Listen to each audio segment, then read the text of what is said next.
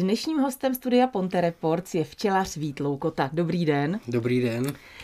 Eh, je práce včelaře opravdu takový med? um, myslím si, že, že lidi si to hodně, hodně idealizují. idealizují a um, je, to, je to docela řehole.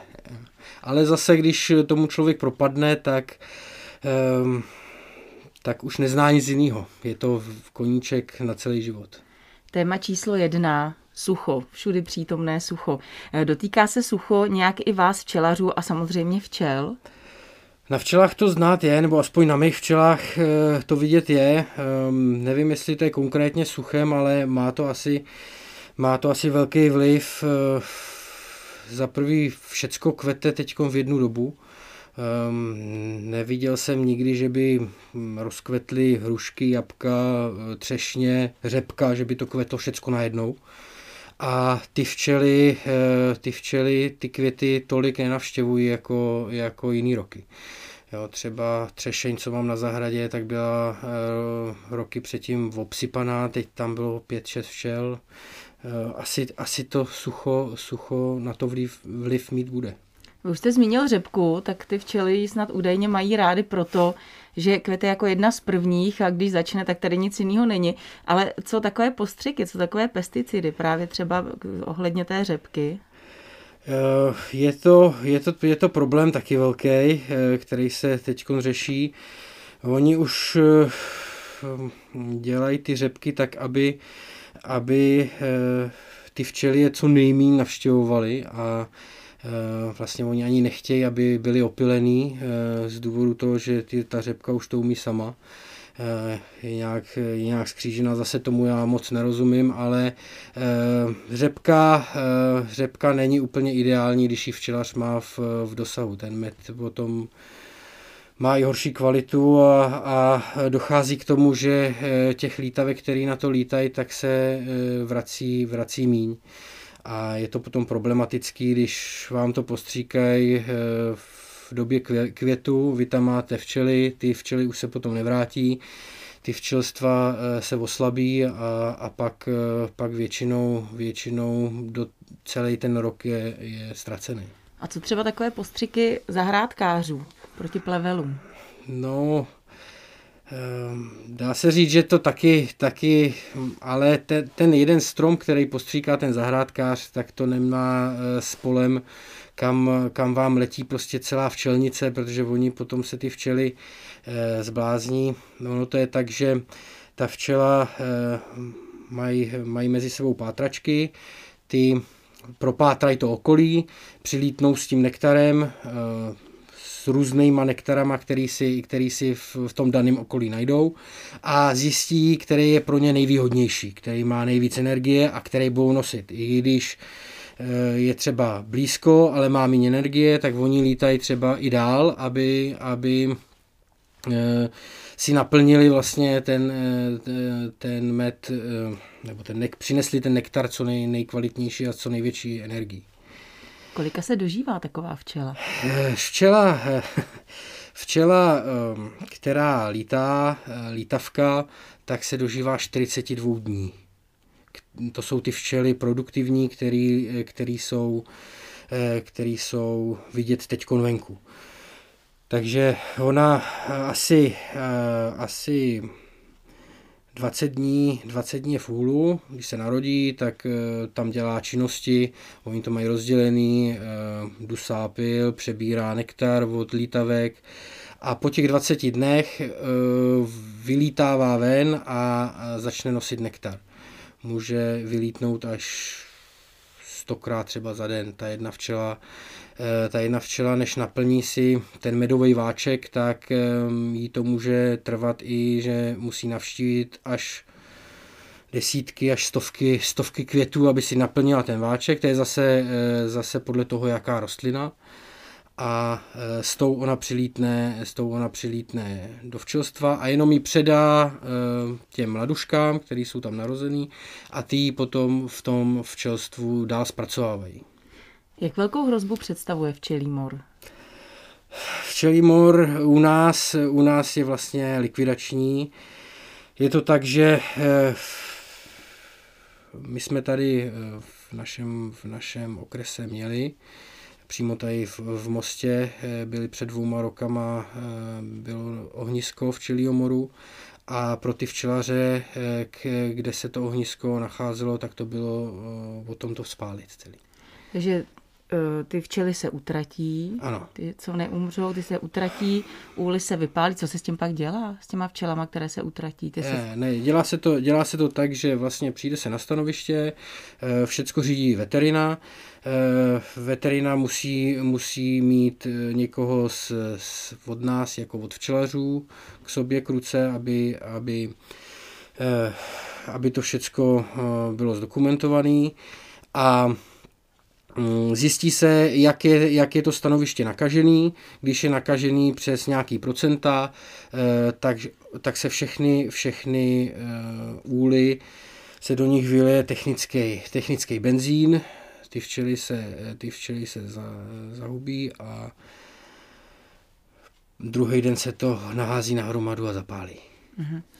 S včelaři mám pocit, jako by se teď roztrhl pytel, každý chce včelařit, je to takový boom, bych až řekla. Uvědomují si ti začínající včelaři bez ohledu na to, tedy kolik jim je let, eh, uvědomují si vůbec, jaká je teda řehole včelaření? No právě je, je dost, dost včelařů, který, který to vidějí někde v televizi, že je to perfektní, že jim řeknou, že mít dva úly na, na pozemku a sbírat si svůj vlastní med, že je to nejlepší, co můžou, můžou mít. A pak eh, zjišťují, že to, že to zas tak jako eh, jednoduchý není. A hlavně eh, o tom vůbec nic neví, koupí si většinou skafandry, že, že se, aby je náhodou ta včela nepopíchala, včely dají na, na místo, aby to bylo hezký na zahradě, ale ne pro včely, takže nejlíp na sluníčko, na terasu, na balkon, aby prostě na ně svítilo sluníčko celý den, což je pro včely eh, nežádoucí. A e, pak, pak neví, co s tím, pak zjišťují, že, že to neumí, e, ještě si k tomu nejlíp přečtou nějakou ekobio knížku, že to vlastně léčit vůbec nemusí Eh, že vlastně do toho chodit vůbec nemusí a eh, vzniknou z toho právě tady ty, eh, tady ty hnízda těch morů a, a, a toho, že hm, že teď ještě s tím internetem, že si to dokážou ty včely převíz vlastně přes celou republiku, tak třeba na Moravě je velký přetlak včel, tak tam ty oddělky jsou za pár korun, tak on si na, nacvaká na internetu, že by chtěl z Moravy, tam ale je ohnisek jak blázen, přiveze si to sem, vůbec neví, že, že by měl mít nějaký vyšetření na mor, nějakou registraci, nějaké věci, které jsou s tím, které jsou, souvisejí s tím. Takže mm, jako já doporučuji mladým včelařům najít si nějakého staršího eh, včelaře, který, který je do toho přivede, ukáže jim to, uh, oni si to ošahají, uh, zjistějí, že prostě to bodnutí bolí, že to není tak, že to nebolí, bolí to furt, i když bodaj... Kolik jste vy dostal žihadel zase? Jak dlouho včelaříte? no, já včelařím už přes, přes 10-12 let asi včelařím. A, a dokážeme spočítat zhruba, kolik bodnutí už jste dostal? No, je to, je to dost. Pamatuju si, pamatuju si dva takové zážitky. To bylo to první, co jsem dostal asi 16 prvních takových jako větších žihadel, tak to jsem si z toho musel sednout. A e, to mi dělalo jakoby problémy a já nevím, třeba předloni jsem dostal najednou i třeba 170 žihadel. Co to s vámi tak, udělalo? Hodně mi to sklidnilo a musel jsem si večer sednout a... a... Žádná záchranka, žádný ne, lékařský no, ošetření? Moje chtěla, moje chtěla mě, mě vzít do nemocnice, aby mi píchli nějaký injekce, ale já jsem říkal, že je to v pohodě a šel jsem si lehnout. No. Co by to bylo za včelaře, kdyby s bodnutím jel do nemocnice? Pak jsem zjistil, že třeba nevím, 200 už může být i smrtelných, no, že, že ten jed jako tak, tak utlumí tu činnost srdce, že, že eh, může dojít k zástavě. Jako, no. K kolapsu. No, ale, ale eh, pro, pro normálního člověka, který na to není zvyklý, tak už třeba i těch 16 žihadel je jako docela dost. Jo. s tím, že, s tím, že zase jsou to věci, ne, že bych to dostával denně, ale žihadlo včelař prostě dostane. No. A myslím si, že už se i na to eh, třeba po zimě trochu i těším, že protože to je taková jakoby trošku závislost, no. Ne na jedu, ale na těch včelách určitě je to závislost. Teď asi téma, které se dotýká každého z nás, med. Je opravdu takový rozdíl jít si koupit med někam do supermarketu, anebo je opravdu lepší jít si koupit med k včelaři, k dobrému včelaři. Hlavně tedy, jak poznám dobrý med a jak poznám kvalitního včelaře. No, jako určitě eh, kupovat med někde v obchodě, eh, jestli to není nějaký speciální obchod, nějakým bio, bio eh, věcma a víme, odkaď ten, ten med je, tak není dobrý to kupovat. Podle mýho názoru by si měl člověk najít svýho, svýho včelaře, svýho nejbližšího včelaře v nějakém nejbližším okolí a zeptat se i, jak to dělá, jak to točí, kde ty včely má, kolik těch včelstev má. Dobře, ale já, když se jsem tady úplně like, tak jak, jak to tedy má správně být? Co mi má odpovědět, abych byla spokojená a ten med si od něj koupila? No je to tak, že, že když se začnete takhle ptát, tak většinou hrdost včelaře nebo včelař sám řekne, tak se pojďte podívat, ukáže vám, kde, ukáže vám, kde to točí, v čem, to, v čem ten med jakoby dostává z těch plástů, jak ho skladuje, jak ho zahřejvá, než ho stočí do sklenic, do jaké sklenic ho stočí, jestli vám to dá do sklenic, kde předtím měl okurky, nebo, eh, nebo vám to dá do sklenice, která je eh, přímo k tomu koupená, určená, čistá, Eh, tak eh, je to hrozně, hrozně, velký, hrozně velký rozdíl. A jaký je rozdíl jo. třeba, v čem je rozdíl v toho medu od toho včelaře a pak třeba ten med, který koupím někde eh, v supermarketu? V supermarketu, tak většinou v supermarketu je to od nějakých společností, který to vykupují od včelařů, nebo to vykupují někde mimo, mimo Evropskou unii, nebo v Evropské unii, z Polska to tahají a ředěj to, ředěj to sirupama a to není úplně, není úplně dobrý. S tím, že eh, med by se měl konzumovat eh, z bezprostředního jakoby okolí. Tam je, eh, když, když konzumujete med, tak ho můžete konzumovat do čajů, do vody s citronem nebo, nebo takový ten běžný, tu, tu běžnou konzumaci, tak ta, tam by se mělo objevovat ten med, který máte, který máte v okolí, protože v tom medu se objevují pilový zrna vlastně z toho daného okolí. Vy na to nejste alergická, protože to decháte přes den, eh, pak si večír nebo, nebo ráno dáte sklenici, sklenici medy, medu nebo medové vody a e, to, to tělo je na to, na to přizpůsobené. Když to přitáhnete někde ze Šumavy, e, je to pěkný, ale tam rostou úplně jiné kytky, úplně jiné stromy a ten člověk na to není, není uh, připravený. Může, může, může mít z toho může mít z toho jakoby nepříjemnosti, může alergie, těžkost třeba, protože zase jaký, jaký druh medu se konzumuje, tak každý, každý druh je na něco jiného. Třeba... Teď jste zmínil ty druhy medu. Máme třeba... ty lesní, květový. Ano, tak uh, u nás se dělí, u nás se dělí medy do dvou skupin. Uh, jedna skupina je květový med uh, a druhá skupina je, uh, je medovicový med, lesní med. Uh, ty skupiny se pak můžou dál dělit jako třeba květový med, může být květový, může být lipový, akátový. lipový, akátový, přesně tak.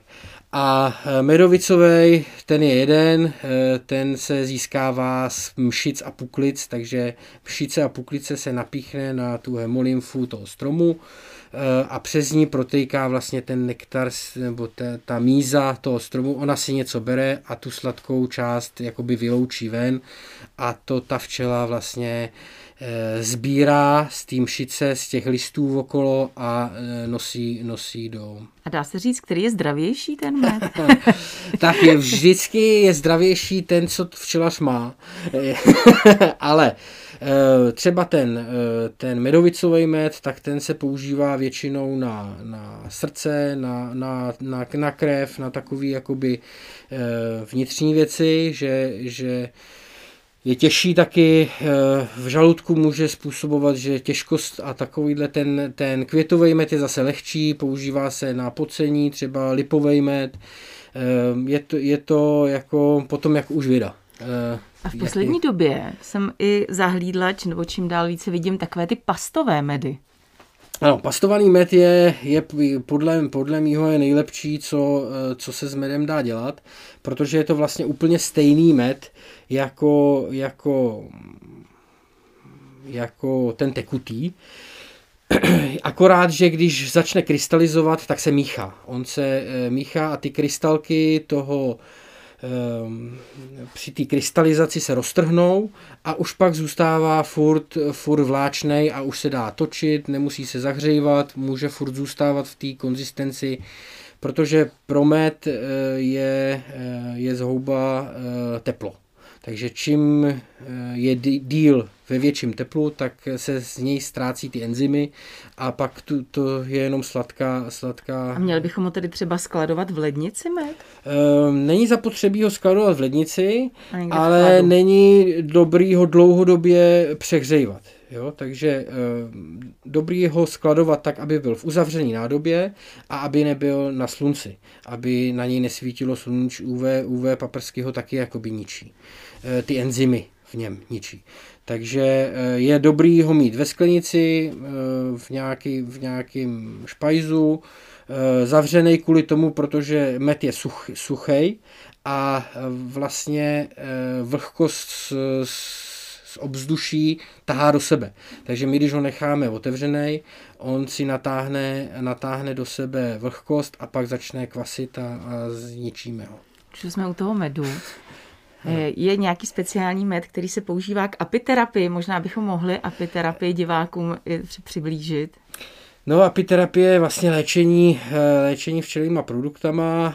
Ehm, právě v apiterapii se ty medy používají Eh, používají ty druhové medy, ale může se použít i med eh, květový, i, i medovicový, zase eh, v té apiterapii je to jako nosič. On, on se používá většinou, že ho tělo rychle střebá, protože má v sobě plno minerálních látek a, a co hlavně cukry, glukózu, fruktózu a, a nevím, nějaký, nějaký prvky, který, který úplně nejsem to, ale rychleji se střebá, takže když my k tomu použijeme nějaký, nějaký čaj bylinkový a dáme si do toho, dáme si do toho med, tak ty bylinky nám do toho těla se střebávají daleko, daleko rychleji. Co ještě k té apiterapii? Vím, že tedy med, potom máme třeba propolis, mateří kašičku.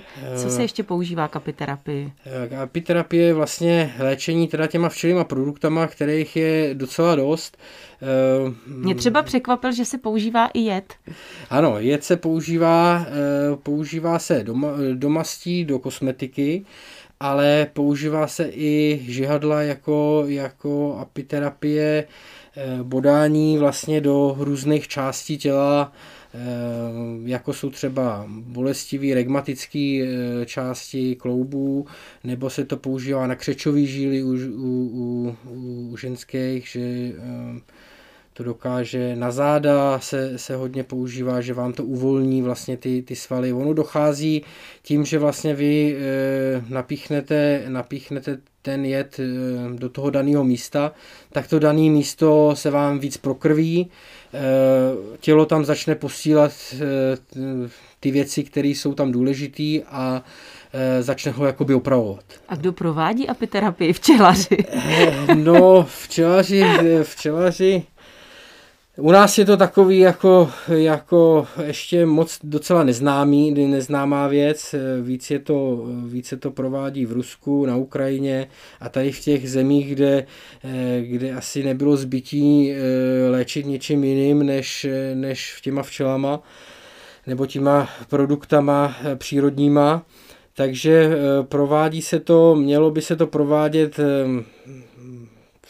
s, lék, jakoby s lékařem, s dohledem, dohled, dohled lékaře ale to u nás vlastně nikdo, nikdo jakoby nedělá, no. takže je to takovej trošku... Takže sám sobě apiterapeutem. A svým, a svým třeba kamarádům a nejlíp, nejlíp, nejlíp rodině.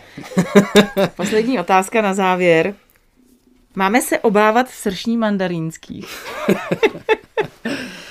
no, eh, je to, je to problém pro, pro včelaře, ale myslím si, že dokavať, dokavať se tady nerozmnoží jakoby hodně. Tak, A už i tady máme?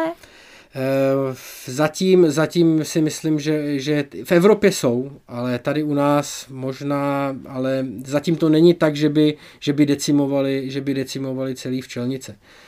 Jo, a jsou, si, že... jsou nebezpeční pro, li, pro lidi? Vůbec sr, sršně. E, I tady české sršně. Jako já moc specialista přes sršně nejsem. E, je pravda, že sršně ty včely požírají, e, ale moc, tomu, moc, moc těm sršním nerozumím. Takže pro mě to není úplně, jo, abych neřekl tady nějakou blbost, kterou potom... no, ne, Takže strašně... zatím se jich obávat zkrátka těch mandarínských nemusíme. Eh, no, eh, já si myslím, že lidi asi, asi se, se obávat nemusí. Včelaři možná, že jim, že jim eh, budou ubývat včely, ale, ale ne, já z toho strach tady z toho zatím nemám. já vám moc krát děkuji za návštěvu, přeji hodně štěstí. Děkuju, naschánou. Hostem dnešního studia Ponte Reports byl včelař Vít Loukota.